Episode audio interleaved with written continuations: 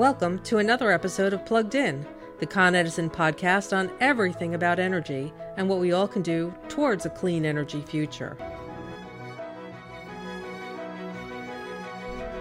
Welcome to another episode of Plugged In. I'm today's host, Alfonso Quiroz. And on today's episode, we'll be talking about this coming winter with uh, Con Edison's Kate Trichetta. I love that last name. Sounds a little bit like a fancy dessert. and uh, what we can all do to stay warm and conserve energy and save money. Uh, Kate, thanks again for being here. Um, let, let's just jump right into it. Uh, we're talking about a pretty serious matter, and we, you know, let's just get right to it. Uh, people in New York City and Westchester County are going to be seeing higher than normal winter bills uh, this coming winter season. How much will winter bills be going up this coming winter?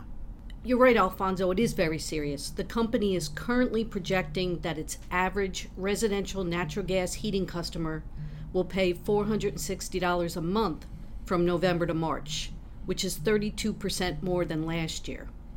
And on the electric side, we are projecting a New York City residential customer will pay about $116, which is a 22% increase over last year, while a Westchester County residential customer will have an average bill of about $203 or a 27% increase. So people are going to be seeing an increase in both their gas and electric.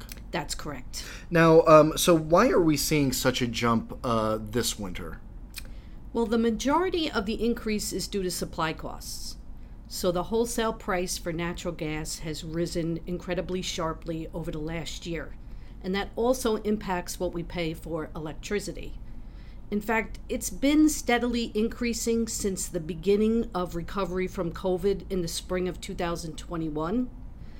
Really, what happened is demand started to recover a lot quicker than supply began coming back online. And then on top of that, we had the war in Ukraine.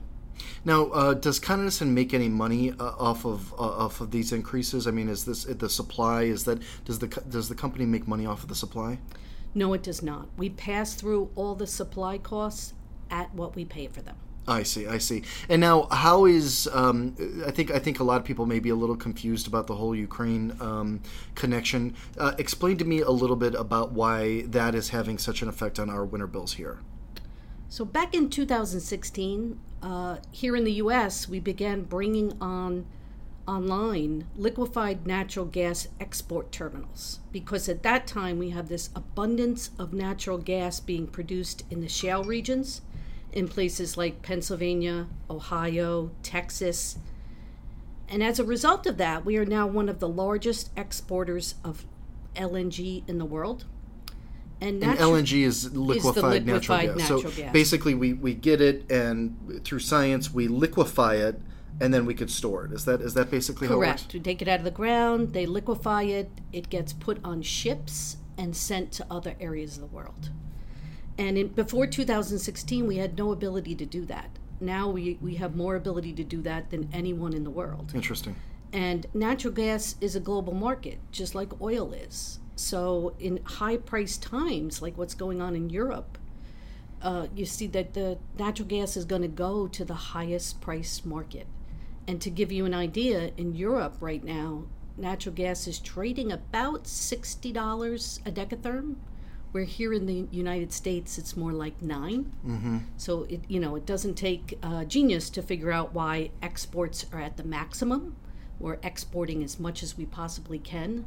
So the combination of those high exports and a really hot summer across the nation, which used a lot of gas for natural gas uh, electric generation. Mm-hmm. Um, so less gas went into storage to be used later in the winter. Okay. So the combination of those two things have kept prices up in the natural gas markets and elevated for quite some time.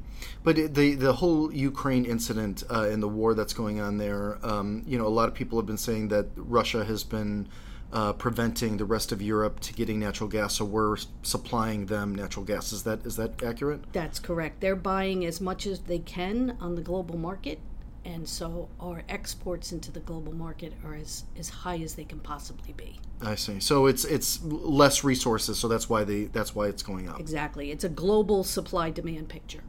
Now, um, uh, we usually sent out our, uh, you know, our winter forecasts, you know, a little bit further into the winter and into the fall. And this year, we're deciding to sort of share this information a lot sooner. Um, why are we doing that, and why is that important?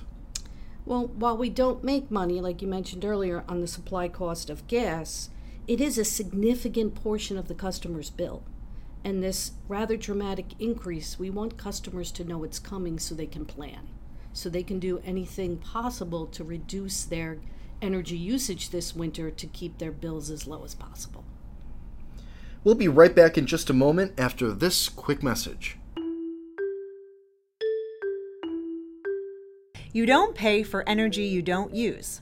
Using less energy lowers your bill and reduces the amount of electricity that needs to be generated, which in turn reduces the use of fossil fuels. That's good for your wallet and the environment. Find out ways to reduce your energy use and visit coned.com and click on the Save Money and Energy tab. And we're back. We're chatting today with Kate Trichetta about high winter bills. I'm your host Alfonso Quiroz.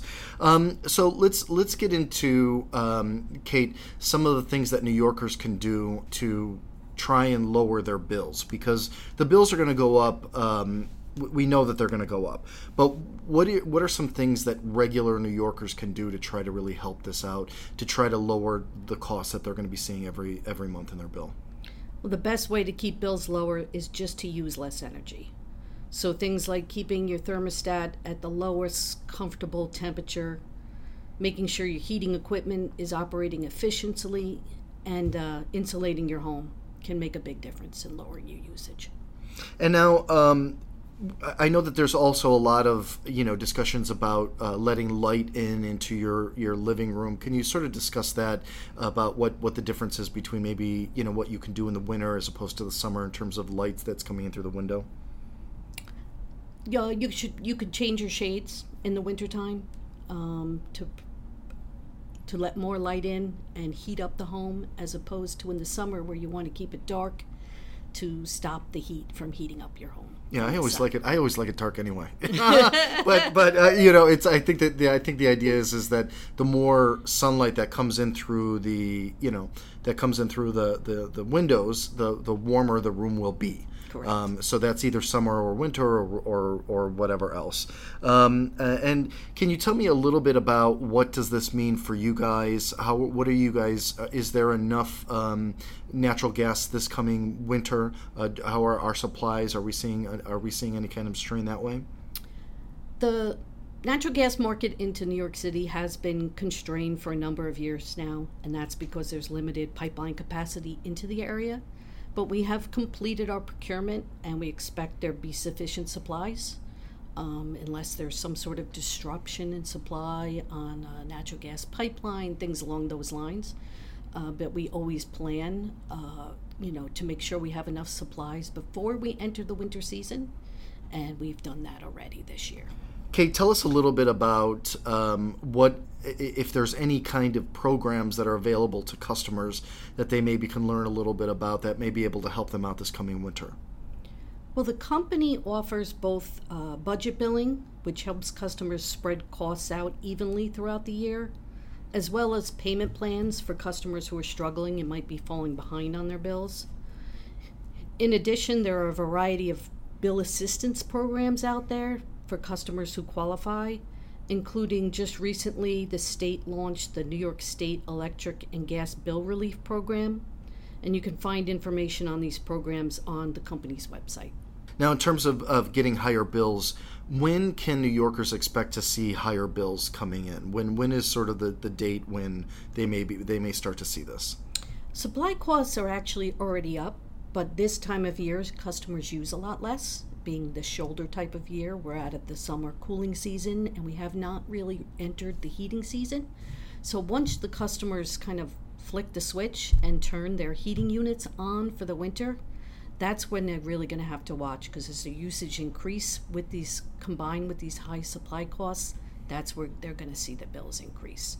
So but anywhere when, yeah, in that, that November through March period is typically when you'll see that. So starting in November and then going to March. Correct. All right. Well, uh, you know, uh, thank you very much for being on our show. Thank you for explaining this to us. Uh, we really appreciate it, and we will all be aware that uh, higher bills are on the way. Thank you for having me, Alfonso. Thank you. And that's our show. If you have any comments or questions, please email us at podcast at coned.com. That's P O D C A S T at C O N E D.com. We'd love to hear from you. Let's be engaged, let's learn more, and most of all, let's stay plugged in.